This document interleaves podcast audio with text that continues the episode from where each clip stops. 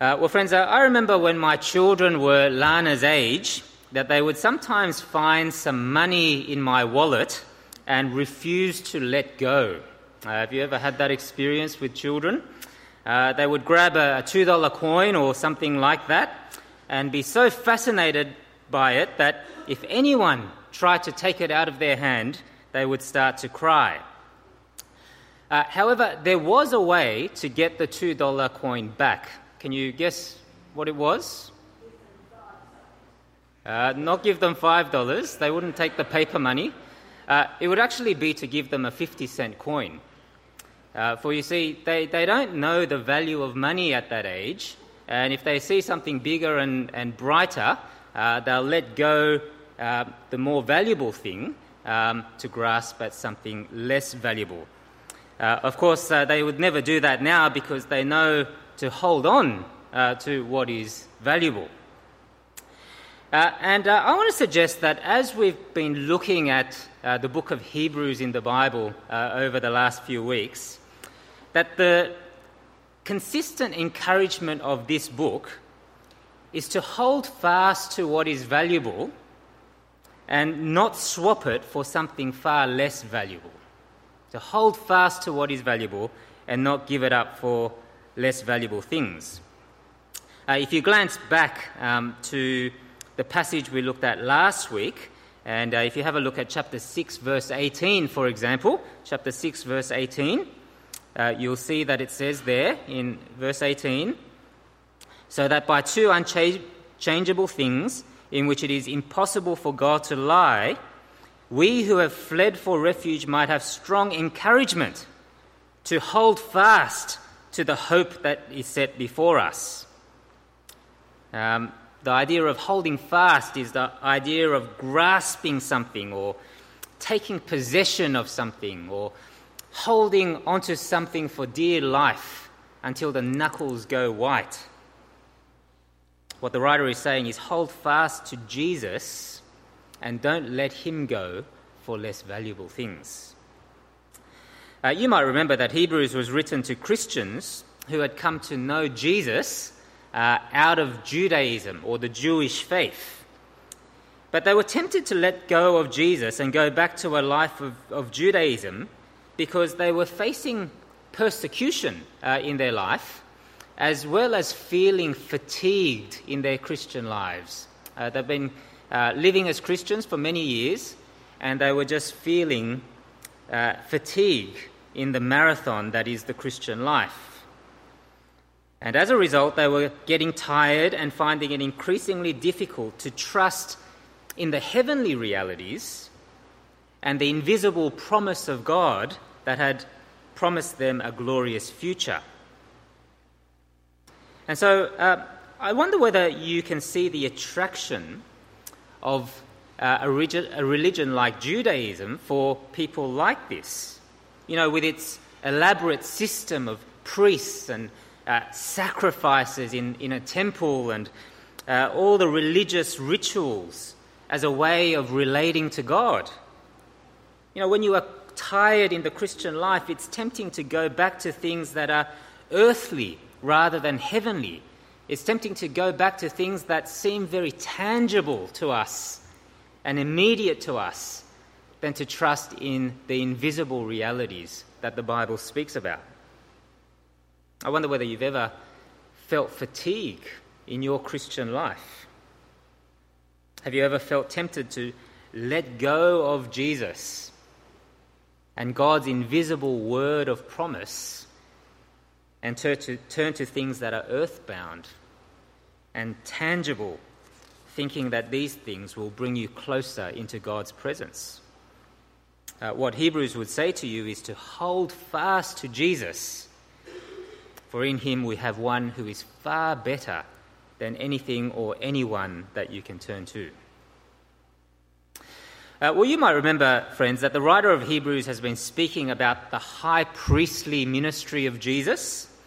Uh, in fact, uh, we've uh, seen uh, in previous weeks that the very heart of this letter, which uh, goes from chapter 4, verse 14, all the way to chapter 10, verse 25, is about the high priestly ministry of Jesus, where the writer systematically shows us why Jesus, as the high priest, is simply better and more superior to anything that Judaism can offer as a way of relating to God. But uh, in the first 10 verses of our passage this morning in chapter 7, the writer of Hebrews wants to show us that Jesus has a better priesthood than the Jewish priests, who by Jewish law had to come from the line of Levi and Aaron. Hebrews wants to show us that Jesus has a better priesthood than the Jewish priests.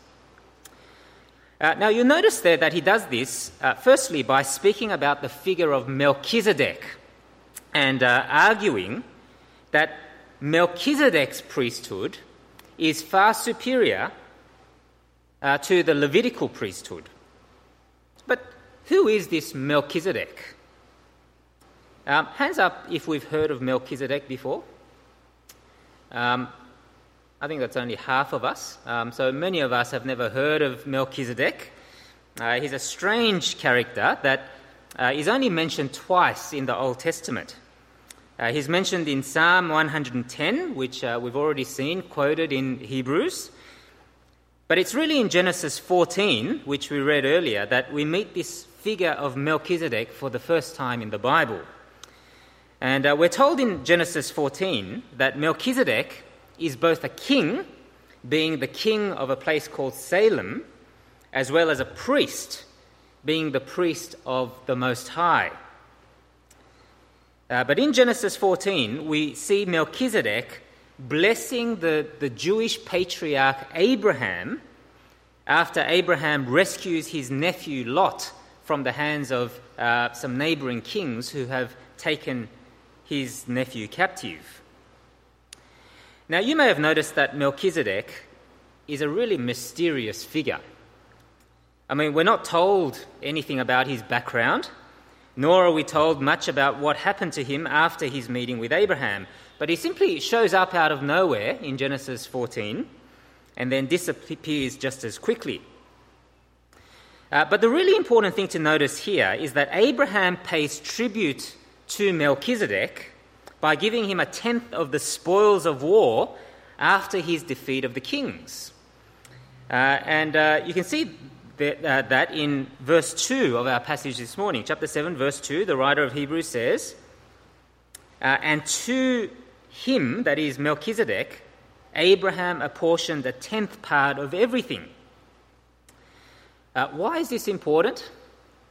Well, the simple point that the writer of Hebrews is making here is that the one who receives tribute is superior to the one who gives tribute. And the one who blesses is superior to the one who receives the blessing.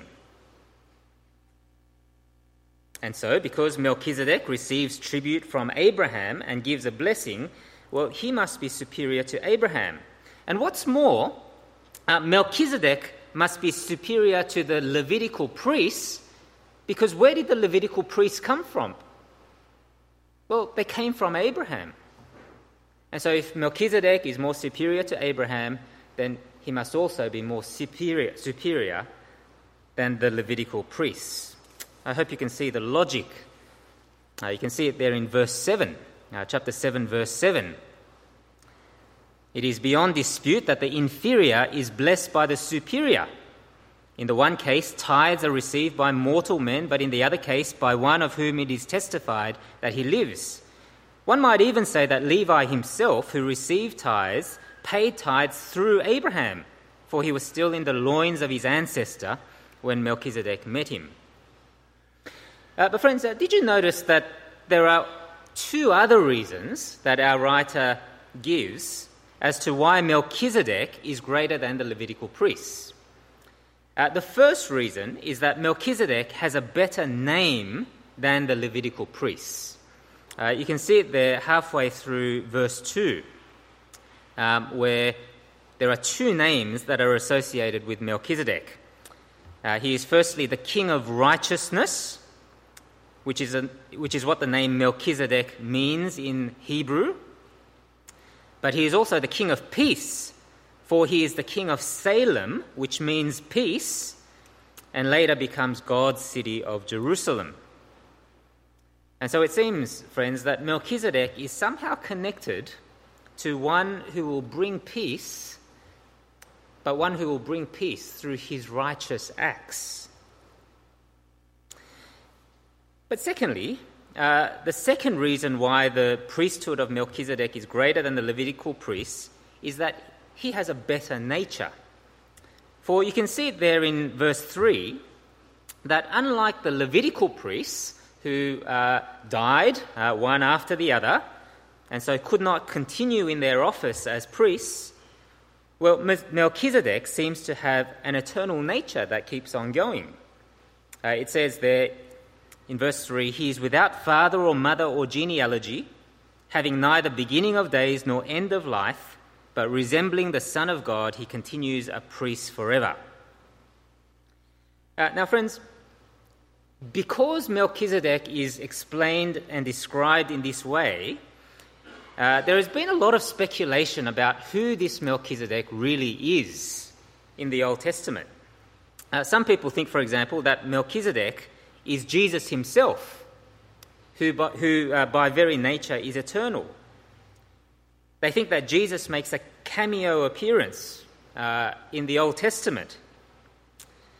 But uh, I think this misses the point a little bit, for uh, I don't think what this is saying is that Melchizedek uh, was never born and lived forever. I think that what the writer of Hebrews is saying is that he is presented in the scriptures as an eternal figure because there is nothing written about his history and nothing written about his future or what happened later in his life. Uh, you know, it's a bit like Sherlock Holmes. Uh, I've never read the novels myself, and uh, I might get this horribly wrong, so tell, tell me if, if I do. But uh, I'm told that in the novels, we are not told of his birth, uh, nor are we told of his final death. So that, at least in a literary sense, uh, he seems to live on forever.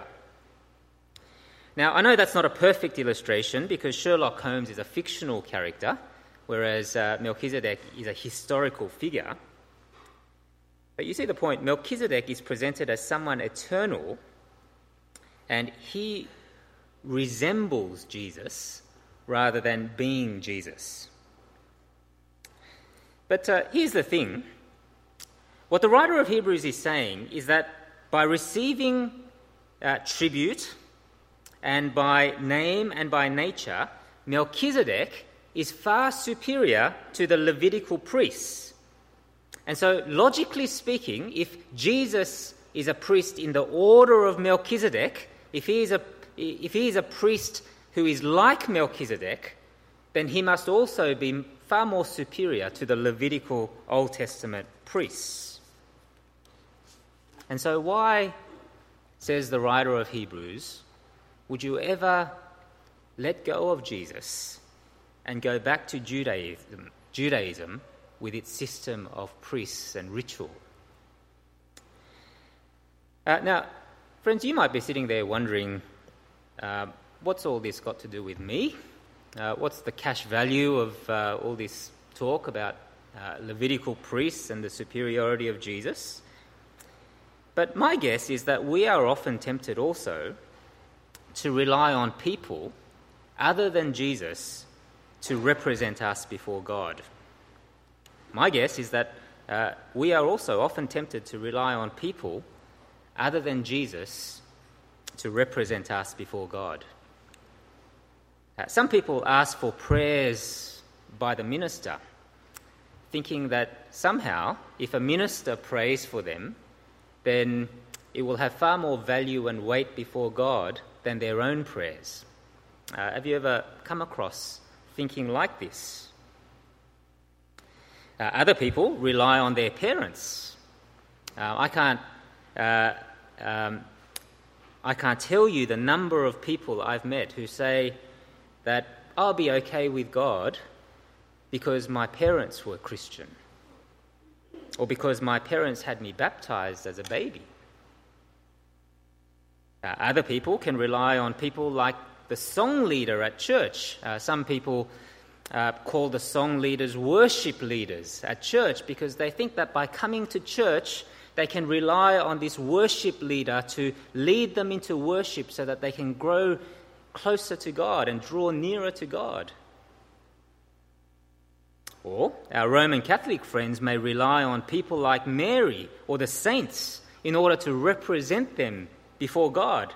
Uh, I live in a very Roman Catholic area where there are many houses with statues of Mary in the front garden, with people thinking that she will somehow be able to um, bring about a blessing from God for them.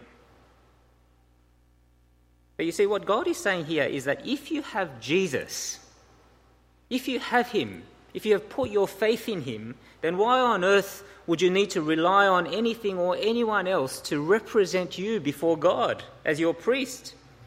Do you really think that that statue with the plaster chipping off and the paint peeling will do a better job of representing you before God than the Lord Jesus Christ, who has gone into heaven itself as your great high priest? You see, he is far superior to any other human being or religious ritual in bringing you to God. And so, why would you let go of him? Well, friends, uh, we've seen the, the writer of Hebrews arguing that the priesthood of Jesus after the order of Melchizedek is so much better than the Old Testament priesthood after the order of Levi. But in the final section of our passage this morning, I want you to see that the high priesthood of Jesus is a much needed priesthood. The high priesthood of Jesus is a much needed priesthood. Why is it needed? Well, it's because the Levitical priesthood was so ineffective.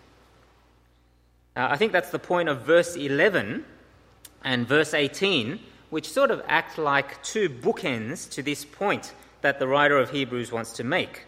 Uh, if you have a look at verse 11, he says there, verse 11, Now if perfection had been attainable through the Levitical priesthood, for under it the people received the law, what further need would there have been for another priest to arise after the order of Melchizedek rather than the one named after the order of Aaron? And if you glance down at verse 18, uh, you'll see that it says there, verse 18, For on the one hand, a former commandment is set aside because of its weakness and uselessness, for the law made nothing perfect. But on the other hand, a better hope is introduced through which we draw near to God. Do you see what he's saying?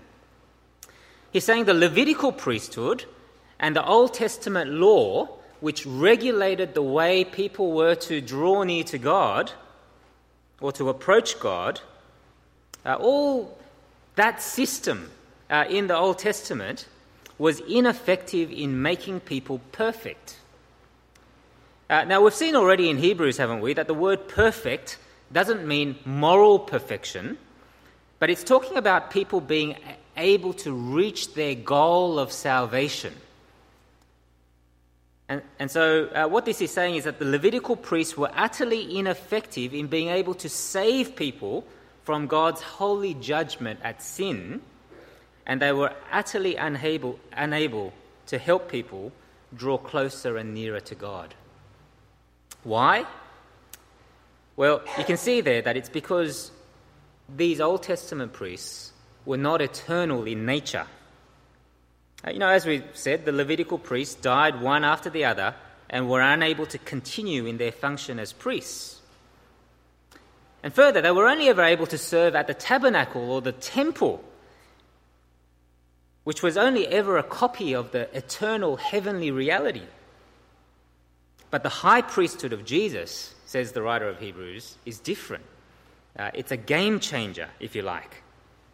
For unlike the Levitical priests, he is eternal and he is able to minister to, uh, for us not in a man made tent, but in heaven itself. That's why the writer of Hebrews says in verse 15 uh, This becomes even more evident when another priest arises in the likeness of Melchizedek, who has become a priest not on the basis of legal requirement concerning bodily descent, but by the power of an indestructible life. For, his, for it is witnessed of him, You are a priest forever after the order of Melchizedek. You see, friends, it's because Jesus has given himself as a perfect sacrifice for sin and has risen to life and is now ascended to heaven as our eternal high priest, that he can represent you and me forever in God's presence so that we can draw near to, to God. What the Levitical priest could never do under the law, this Jesus has done for us on the basis of his eternal nature. And so he is the only one, the only one who can help you to draw near to God. Uh, now, this, of course, is not to say that the Levitical priesthood and the Old Testament law, which, uh, on which it was based, was a total failure. Uh, it's not as though God, you know, put in place the Levitical priesthood and uh, gave the Old Testament law to the people of Israel as a kind of plan A, but uh, when that failed, he had to send Jesus as a plan B so that he could save us. Now, what this is saying is that the Levitical priesthood and the Old Testament way of relating to God was only ever meant to be temporary. Uh, you know, it's a bit like analog television. Uh, do you remember the analog television days? Um, most of us will remember watching analog television. It wasn't that good. Um, when it was windy, the picture would go fuzzy. When it rained, the picture would go fuzzy. When there was a bird sitting on the antenna, the picture would go fuzzy. Now, it, it served its purpose for a time, but there came a day, didn't it, when it became obsolete and new technology came in and the old was phased out. And the revolution of digital television, with its sharp and clear and colourful images, was now on the scene. Uh, that's a bit like what Hebrews is saying here. The, Levit- the Levitical priesthood served its purpose for a while in God's purpose of salvation, but in the end it was replaced by something far better in the high priesthood of Jesus, who could do what the Levitical priests could never do. For while the Levitical priests could give a fuzzy picture of how people might approach God in, in the future, it is the high priestly ministry of Jesus that gives us the only sure and clear picture of a way to draw near to God, and that is through Him. Now, friends, uh, we've seen that the effectiveness of uh, Jesus' high priestly ministry, therefore, is based on his eternal nature.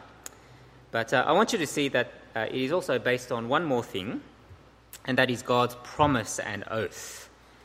And uh, you can see that in verse 20 uh, of our passage, where it says, And it was not without an oath.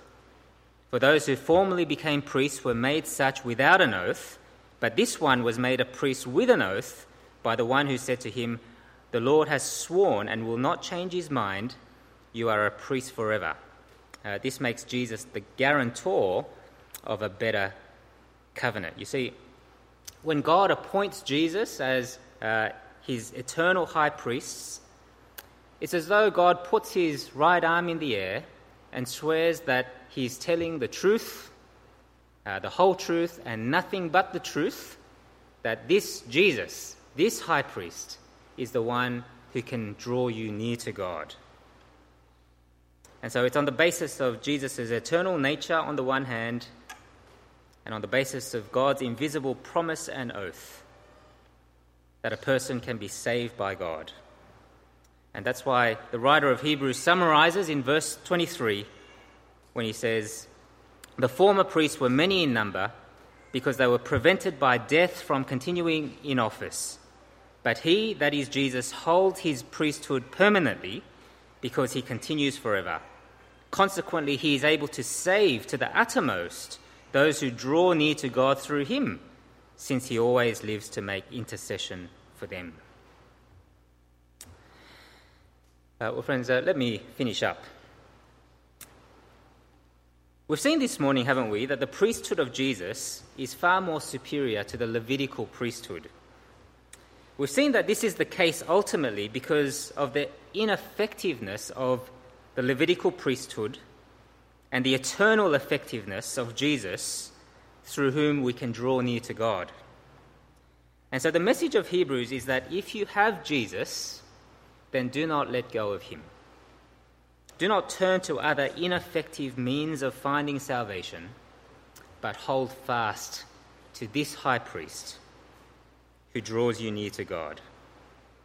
You know, to go back from Jesus to Judaism or any other mediator would be a little bit like a married couple leaving behind the security and the safety and intimacy of a marriage relationship and going back to dating again. Uh, I know that's not a perfect illustration because dating uh, still has you know, good and useful functions. But why would you go back to something that is ineffective, says the writer of Hebrews, and obsolete and second best when in Jesus you have it all? Uh, we've baptized Lana this morning. It would be a tragedy if one day she thinks that she is in God's presence because she had Christian parents or Christian godparents, or because a funny looking minister poured some water over her head one day. It would be a great joy to see her holding fast to Jesus because she understands that what her baptism points to is this greater reality of Jesus as her high priest and the promise of God that all those who put their faith in this Jesus and in his death and resurrection can have the assurance that they can draw near to God. And so let's pray for Lana, and let's pray for our children, and let's also pray for ourselves that we might hold fast to this Jesus and not let him go. For he is our great and superior and much needed high priest. Let's pray together. Uh, Heavenly Father, we thank you that Jesus is our great high priest and the only way to draw near to you. And Father, we confess that, like the Hebrew Christians, it's often tempting to turn to other people or other things or religious rituals when we are fatigued in the Christian life for it seems easier and more tangible in drawing us near to you.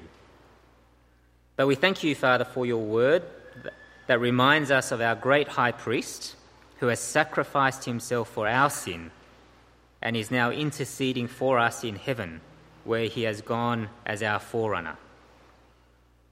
And so, Father, we pray that you would help us not to let go of him. Help us to hold fast to him who is the only one who can save us to the uttermost. Help us to delight in drawing near to you through him as we pray to you and spend time with you each day. Uh, we pray this for Lana, who we have baptized today, uh, as well as for ourselves.